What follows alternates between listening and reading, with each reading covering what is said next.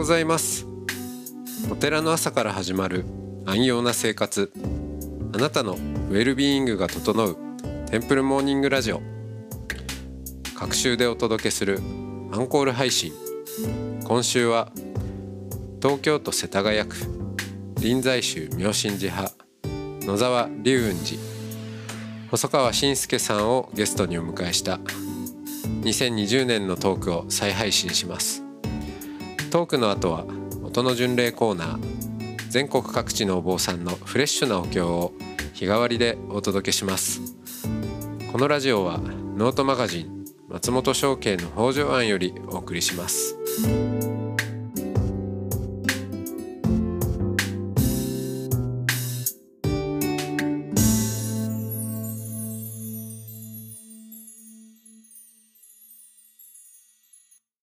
おはようございます。うございます。はい、えー今週はあ大場結洋さんとお話をあしています。はい。よろしくお願いします。はい、よろしくお願いします。えーまあ、反骨精神の人というのか。うん、まあね、あの、うん、縁あって、松本さんとのあの話のおかげで、いろいろこう、振り返りができました。振り返りができますね。はい。うん。で、まあ、反応してきたと、いろいろな出来事に。まあ、ま、負けず嫌いの性格もあり、えーうん、で、その反骨精神で、最初は日蓮宗、えー僧侶で、まあ、追いつけ追い越せと。で、はい。まあ、エリートコースを行くんだと。そうですね。本山生に負けるな、みたいな感じですね。ね。うん。で、やってきて、えー結構いいところ行ったかなということもあったけど、まあ、人前、うん、まあ、社会に出るというのか、うん、その村から出た時に一体何ができるんだろうか、というようなところに東日本大震災という、まあ、本当に今までの、うん、安全地帯自体がね、この別にお坊さんとか関係なく、社会全体がそういう予定調和から一旦目が覚めかけた、すごい大きなタイミングだったのかなと思うんですけどね。はい。思うんですけど、でも、む僕はあの、そのちょうどその時にインドにいたんですね。留学中だったんで。うん。だから、インドのテレビで、えーたくさんの津波の映像を見て、なんか、あのーえーその、留学先の友人から、うんテレビをつけてみろ、日本が大変になってるぞ、みたいなことを言われて、まあ、インドでいたんですけど、で、帰っ、うんと、ちょうどその、春に、はい。5月ぐらいですかね。まあ、帰国するっていうタイミングで、はい。いや、もうこれはさぞや日本社会は価値観がもうすっかり変わっちゃったのかなって思ったら、なんか、うーん、相変わらず、まあ、成田について、うんね、あの、千葉県の田舎の、まあ、電車から見える風景とか、はい。まあ、春なんで、なんとなく桜が咲いてたりとか、おばあさんがなんかた畑やってたりとかして、ええうん。あんまり変わらない感じ？で、で、ニュースとか、まあ、こう、帰国してからいろいろね、やっと、今までは、それまで完全にインド生活だったんで、ちょっと離れてたんですけど、感じてみると、なんか急速に、一旦目覚めかけたのに戻ろうとしている力がものすごいなっていう感じも、あー。うん、あって、うん、ね、その、まあ、原発のこととかも、うん。うん、まあ、これは、なんだろう、人間の差がとも言えるし、まあ、誰のせいっていうことをね、あ一概になんか、これがこうだから悪の根源なんだなんていうことはない、ないんですけど、うん。うん。うん、ただいろいろな、うん、要素が絡み合って、えーとにかくこう、元に戻ろうとする力っていうんですかね。うん。うん、まあ悪く言うとなかったことにしようとする力とも言えるかもしれないし、なんかそれがすごい強いなっていうのを感じて、ああ、うんそれはそれでそれはいなかった感も感じましたね。当時インドにいたからそう感じるのかもしれないですね、それってね。うん。そうかもしれない。戻ってきてもあんま変わ変わった感じがしなかったってことですよね。そうですね。そうだし、まあ、変わっ、すごい変わった感じの人もいたけど、うん。うん。でも、それで、なんか社会全体が、うん。まあ、今までのやってきたことを見直して、うん、次の未来を、新しい未来を作っていこうっていうふうには、まあ、思えなかったですね。うーんで、。そのこと自体にちょっと危機感を持ちましたね。ああう、ん。なるほど。そっか。うんな、えー、なん、なんだろうな。でもす、うーん。うん。その変かうん。は、なんですかね。すぐに表には出ないんだけれども、うん。多分、しそれぞれ一人一人の中で震災に対して感じることってすあったんだろうなって気がしはて。しますね。うんうん。で、ただそのこのままでいいのか感がうん。うん。行動に現れるとか表に現れるというか、うん。自分の生活にあに現れるっていうのは多分そこタイムラグがあるんじゃないかなって気がしますね。します。うん。しますね。そう。うん。ね、大場さんの人生にも、と、はいあその行動とか考え方とかにも、別に東日本大震災があったから今こうですっていうしゃべ喋ることってまあない、あんまないじゃないですか。ないですね。うん。ね、今の行動しかみんな見ないし。はい。うん。だけど、実はまあこうやって話を聞いてみると、そこではい。結構大きな転換があった。転換があったですね。そうです。そう、だから僕も多分震災あってすぐは多分変わってないですけど、うん。多分少なからず人生には影響してるなっていう気がするんで。うんそうですね。いや、本当その、まあ僕がね、ちょっと多分、まあ今、今また変わったなとは思うんですけど、自分自身も。前、前はもうちょっと変わったっていうと、うんあの、うん人生観っていうか、前はね、もうちょっと、あ性格？かな？もう もうちょっとせっかちだったんですよね。ああ、うん。こうした方がいいじゃんとか、なんでこうなんだみたいなことを、まあ自分の思いで見てしまうというか、はい。うん、ある、まあまあ、それ、若いっていうことはそうかもしれないけど、うん。うん。でも、まあ最近は、なんか、いや、変わる、変わるって言ったって時間かかるよねとも思うし。うん。なるほど。うん。そんなに簡単に変わらないって。別に何かを諦めているわけでもないんですけど、なんか、うん。そう、待つことが大事だなっていうのはね、思うんですよね。ああ、うん。待つことね。うん。きまあ、特に期待もせず待つというか、まあ、うん。か、変わるべき時が来れば変わるんだろうし、変わらないで、こうある時は変わらないなりの理由があるんだろうし、うん。うん。大体焦って、やきもきしてもいいことはなくて。そうですね。うん不安を煽ってもいいそうことはそうなくてですね。そうそう。うん。そうそうそうそう。そうなんですよね。うん。こんなんじゃダメだみたいなこととか、うん。そう。そういうのは違うなっていうのはね、すごい思いました。いや、住職塾、住職塾やっててもね、あるんですよ。あのいや、住職塾をやっていて、いや、お寺うんこのまんまじゃ危ないみたいな話とかはいはいはい。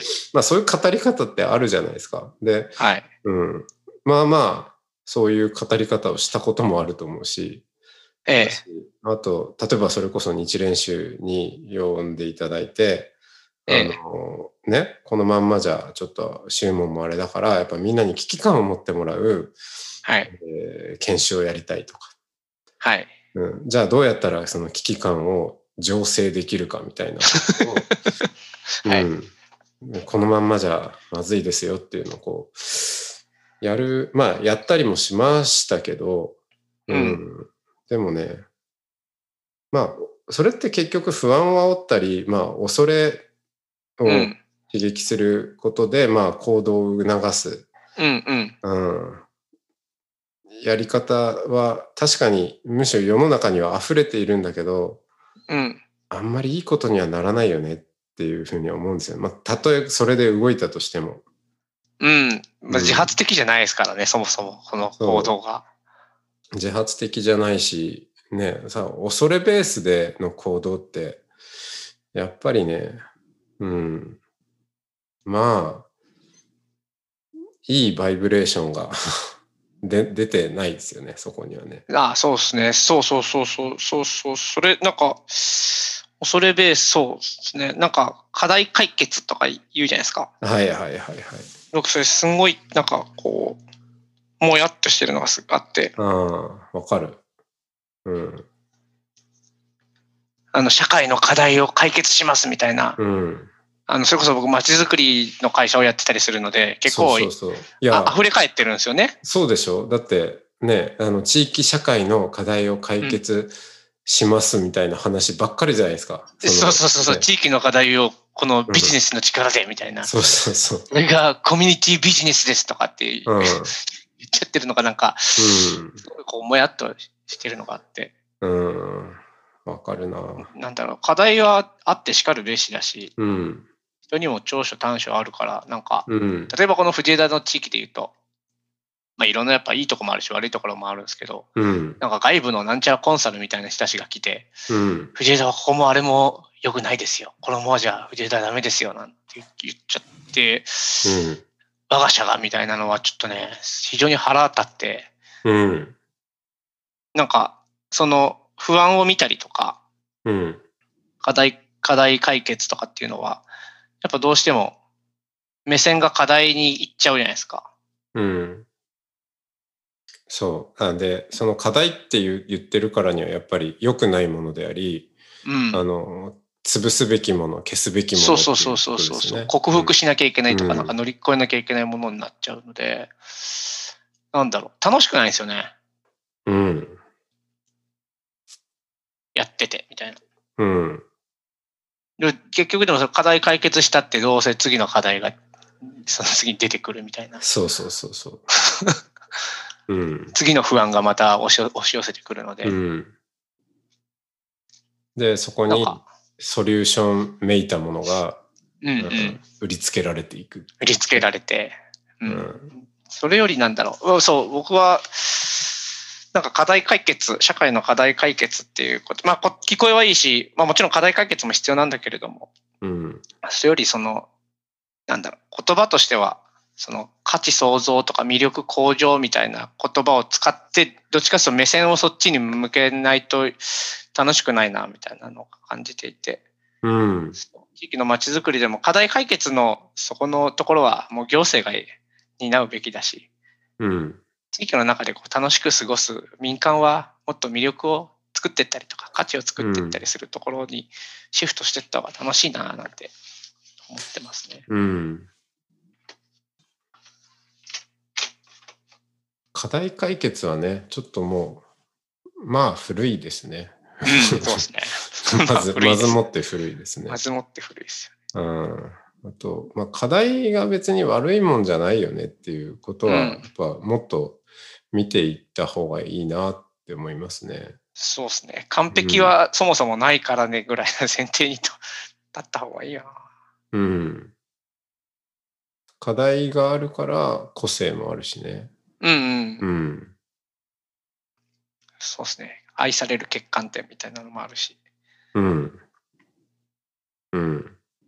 そう。なんかあの、ほら、長所とか短所とかってはい。同じだったりするじゃないですか。ああ、そうですね。そう。言言い方が違うだけで。ええうん。ねえ。鈍感である。で、なんか気が、細かいことに気を配れないっていうことなのか、うん。おおらかで細かいことを気にしないっていう。ど動じないとかそうですね。うんうんいや、本当そうっすよね。うん。そうですよね。じゃあ、その、まあ、震災を経て、えーそのね、あの、東北に、えー通ってやってきたこともあるけれども、まあ、あそれはそれとして、地元でも活動を始めたっていうことなんですかね。そうですね、そこ結構重なってる部分があるしね、うんうん震災の前から始めてって、震災でより一層そっちのアクセルがちょっと強くなったっていうのもあります。うん。うん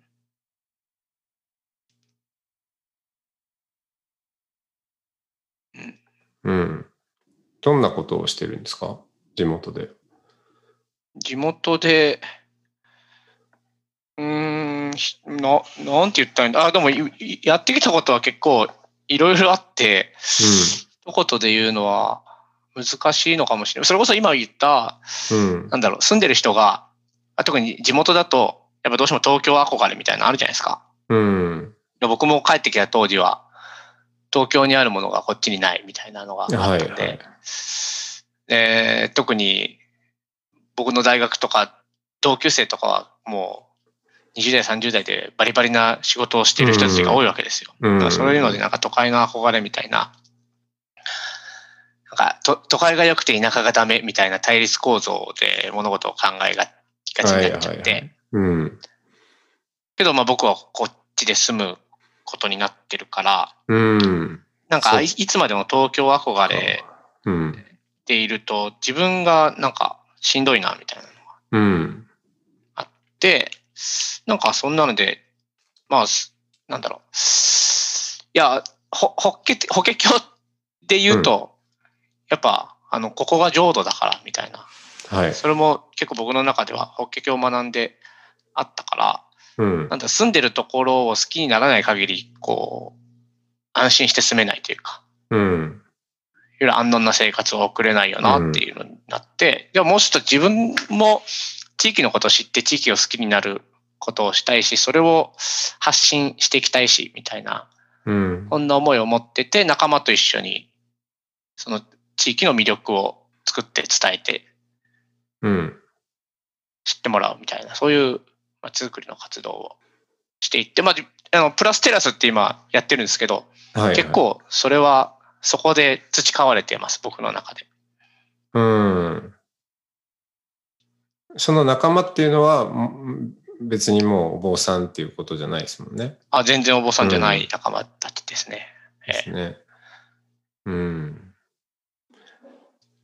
そんな中で、あの、なんだろう、法華経に興味持ったり、別にその、そこの場ってお坊さんですっていう場所じゃ全然ないじゃないですか。もう、はい。ただのね、一人の、えーしまあ職員っていうか、まあ、はい。うん、チーム、チームの一員っていう中で、でも逆にそそういうところに立っているからこそ、なんか自然に伝わる仏教みたいなのもあったりするんじゃないかなと思うんですよ、ね。ああ、そうそうですね。うん。なんだろうな。大啓寺の大場ですっていう自己はい紹介の入り方より、うん。あの、会社は桜ボって言うんですけど、桜ボの大場ですっていう方が、うん。この最初の関係性を構築するのに、うん。やっぱフラットに関われるなっていうのをうん。そうですよね。感じて。うん。いや、その、別にその街づくりで僕は布教しようとかそう思ってはないんもですけどちろんもち、ろん。うん。けど、あの、それこそ松本さんが言ってた、うん。あの、布教とはつながることって、はい。いつだかおっしゃってたじゃないですあれあれ結構僕の中で、ドンピシャでズバッときて、なんか街づくりの現場で入った方が、ちゃんとひ一人の人として僕も扱ってもらえるし、うん。お坊さんとしての大場じゃなくて、大場として扱ってもらえるから、うん。なんかそこでふ普通の話ができて、普通のこのコミュニケーション取れて、普通の関係性が作れるんだけど、うん。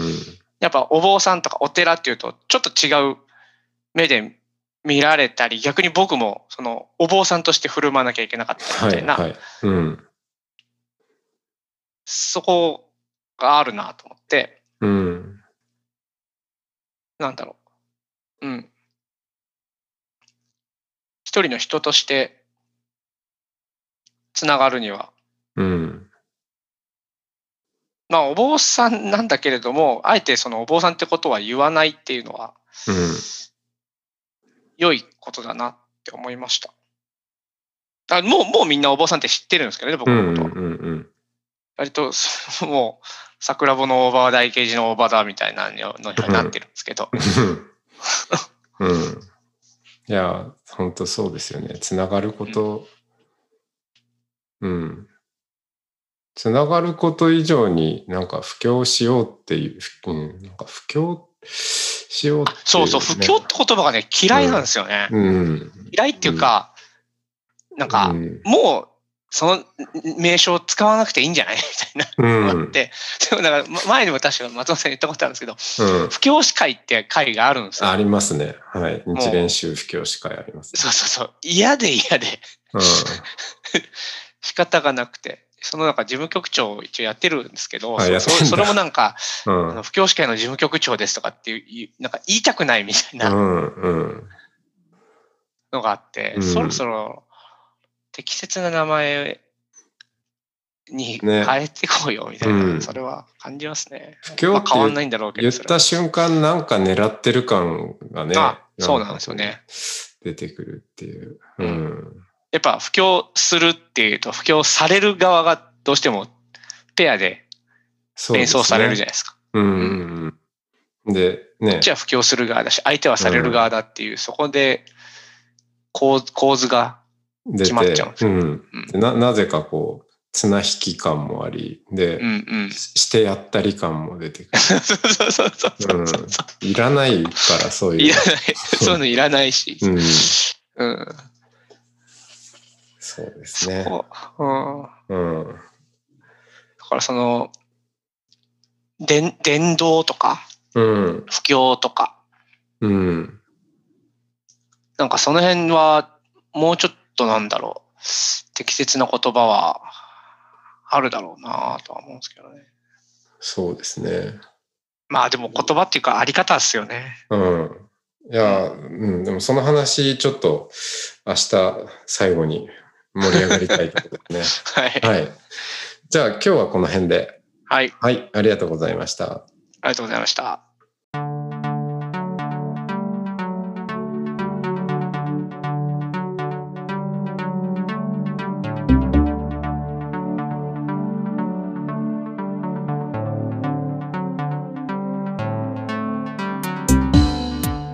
いつもテンプルモーニングラジオを応援してくださりありがとうございます番組を継続支援してくださる TMR サポーターを募集しています詳しくはテンプルモーニングラジオ公式ホームページ radio.templemorning.com ドネーションのページをご覧ください。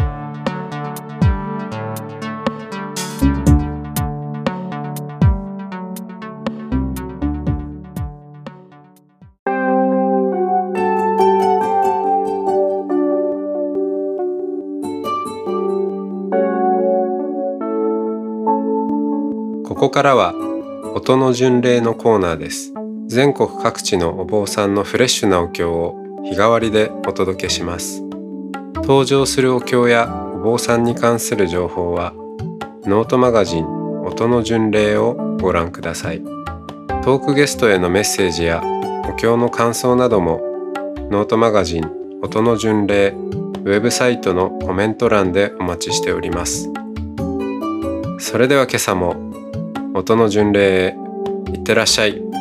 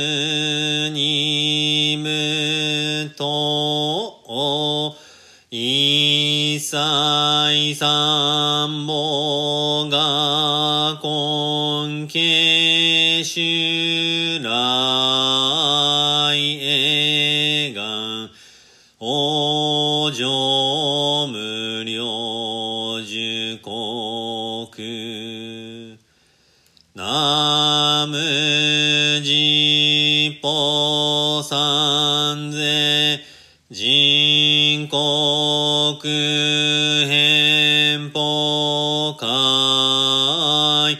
未人説の注意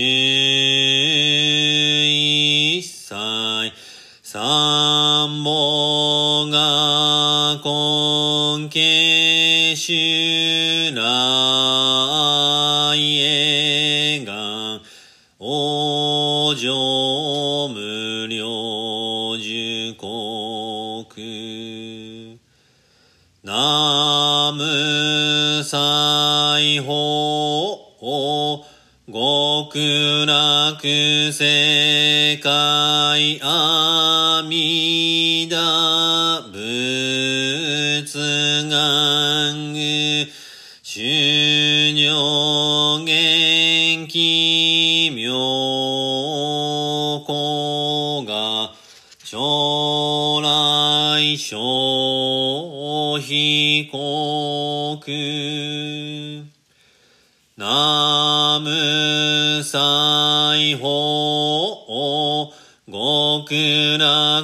世界無量古物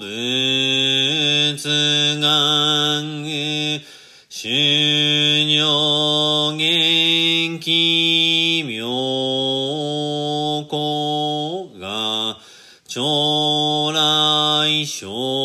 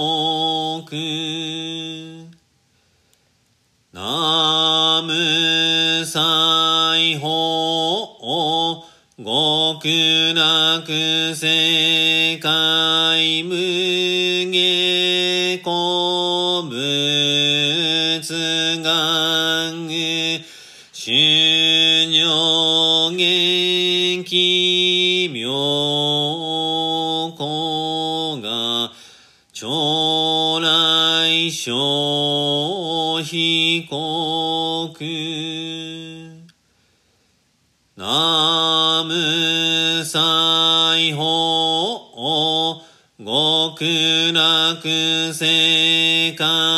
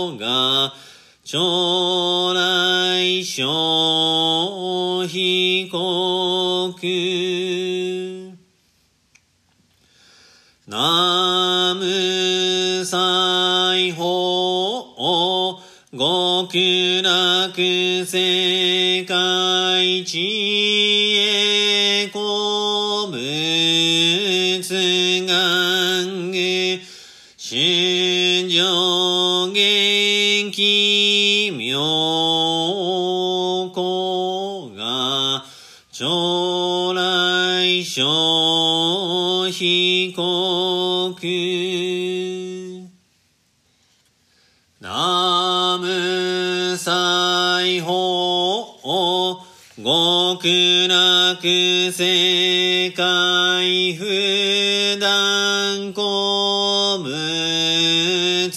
願修行元気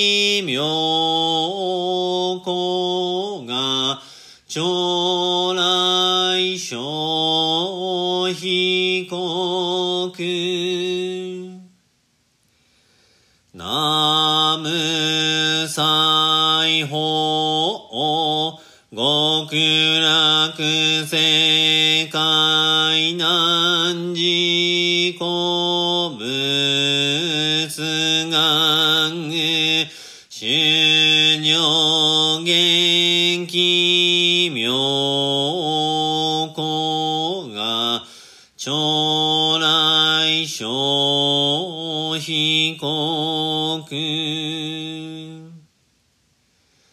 南無西方極楽世界無所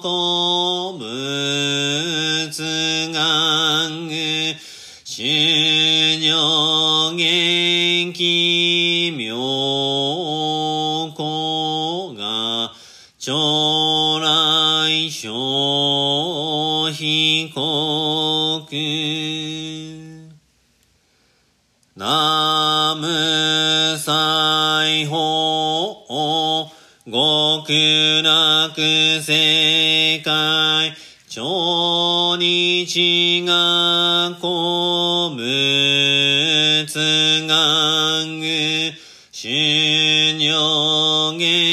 元気妙高が将来小被告南無西方極楽世界阿弥陀仏。愛弥不語が両母主の上死世義語書願仏上昇十願修行元気妙高が将来小被告南無西方。極楽世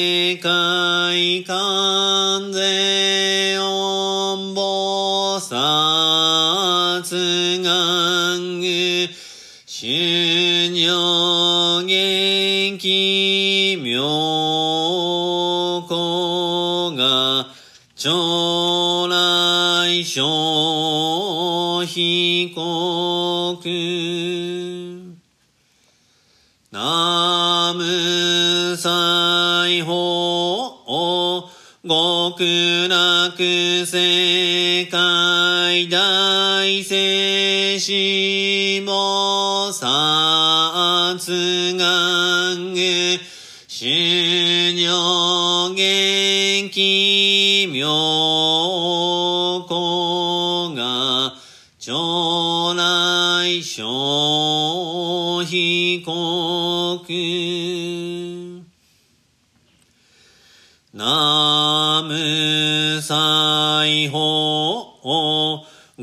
極楽世界消防殺症状大海修願具修行元気妙高が将来小被告不意思想無も牛前自識崩壊信尿男女三章の徳往生阿弥陀無国奇妙さんげ、ししさんげ、なむさんげ、じぽむうつがめついさいしょ。う。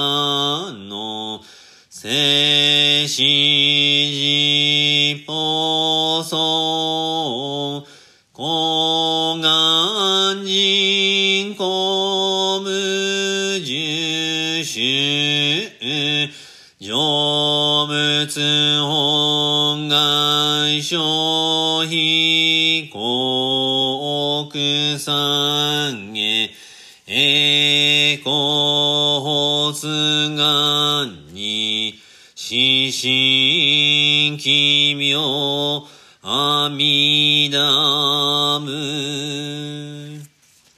来祭食の苦願臨明十字。見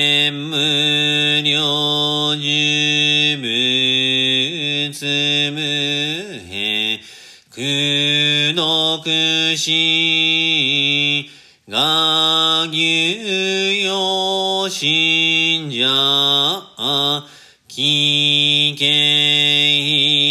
無知願徳陸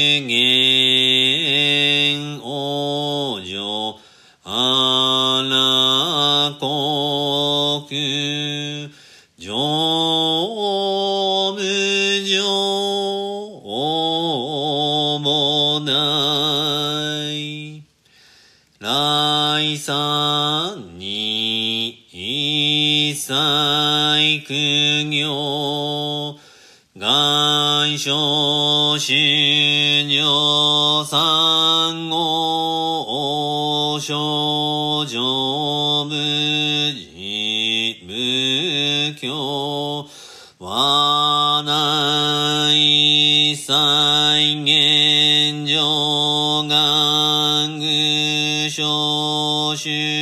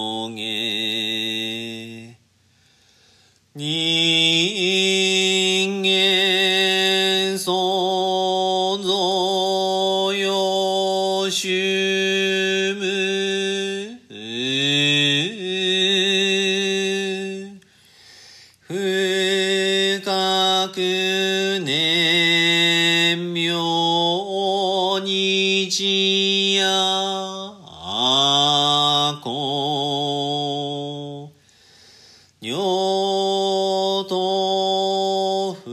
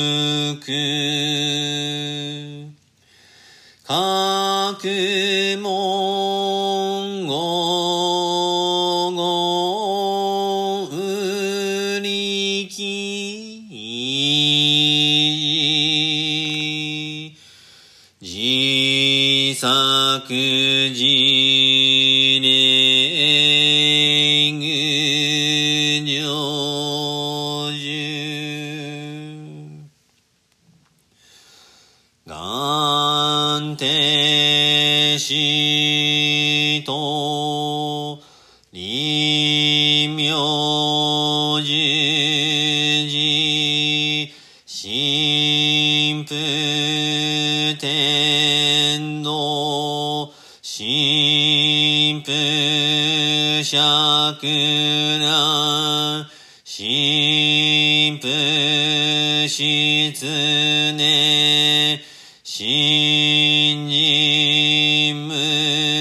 無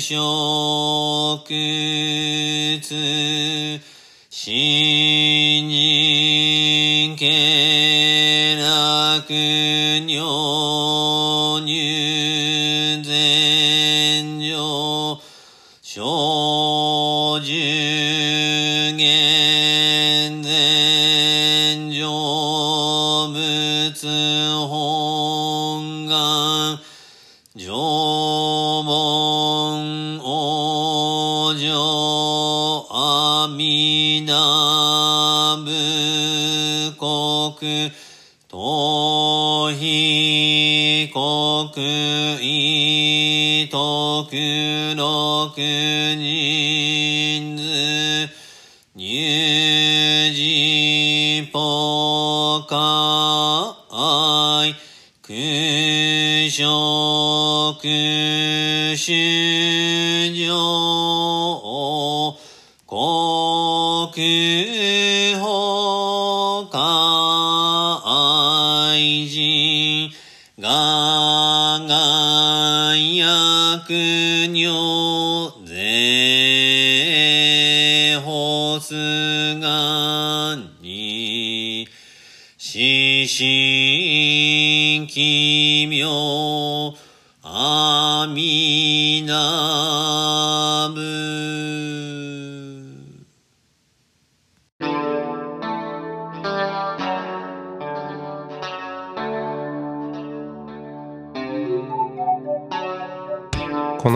キャストはノートマガジン松本紹圭の方丈庵よりお送りしました。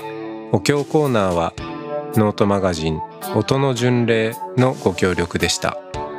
ゲストへのメッセージや番組の感想などはそれぞれのノートのコメント欄にてお待ちしております。それではまたテンプルモーニングラジオでお会いしましょう。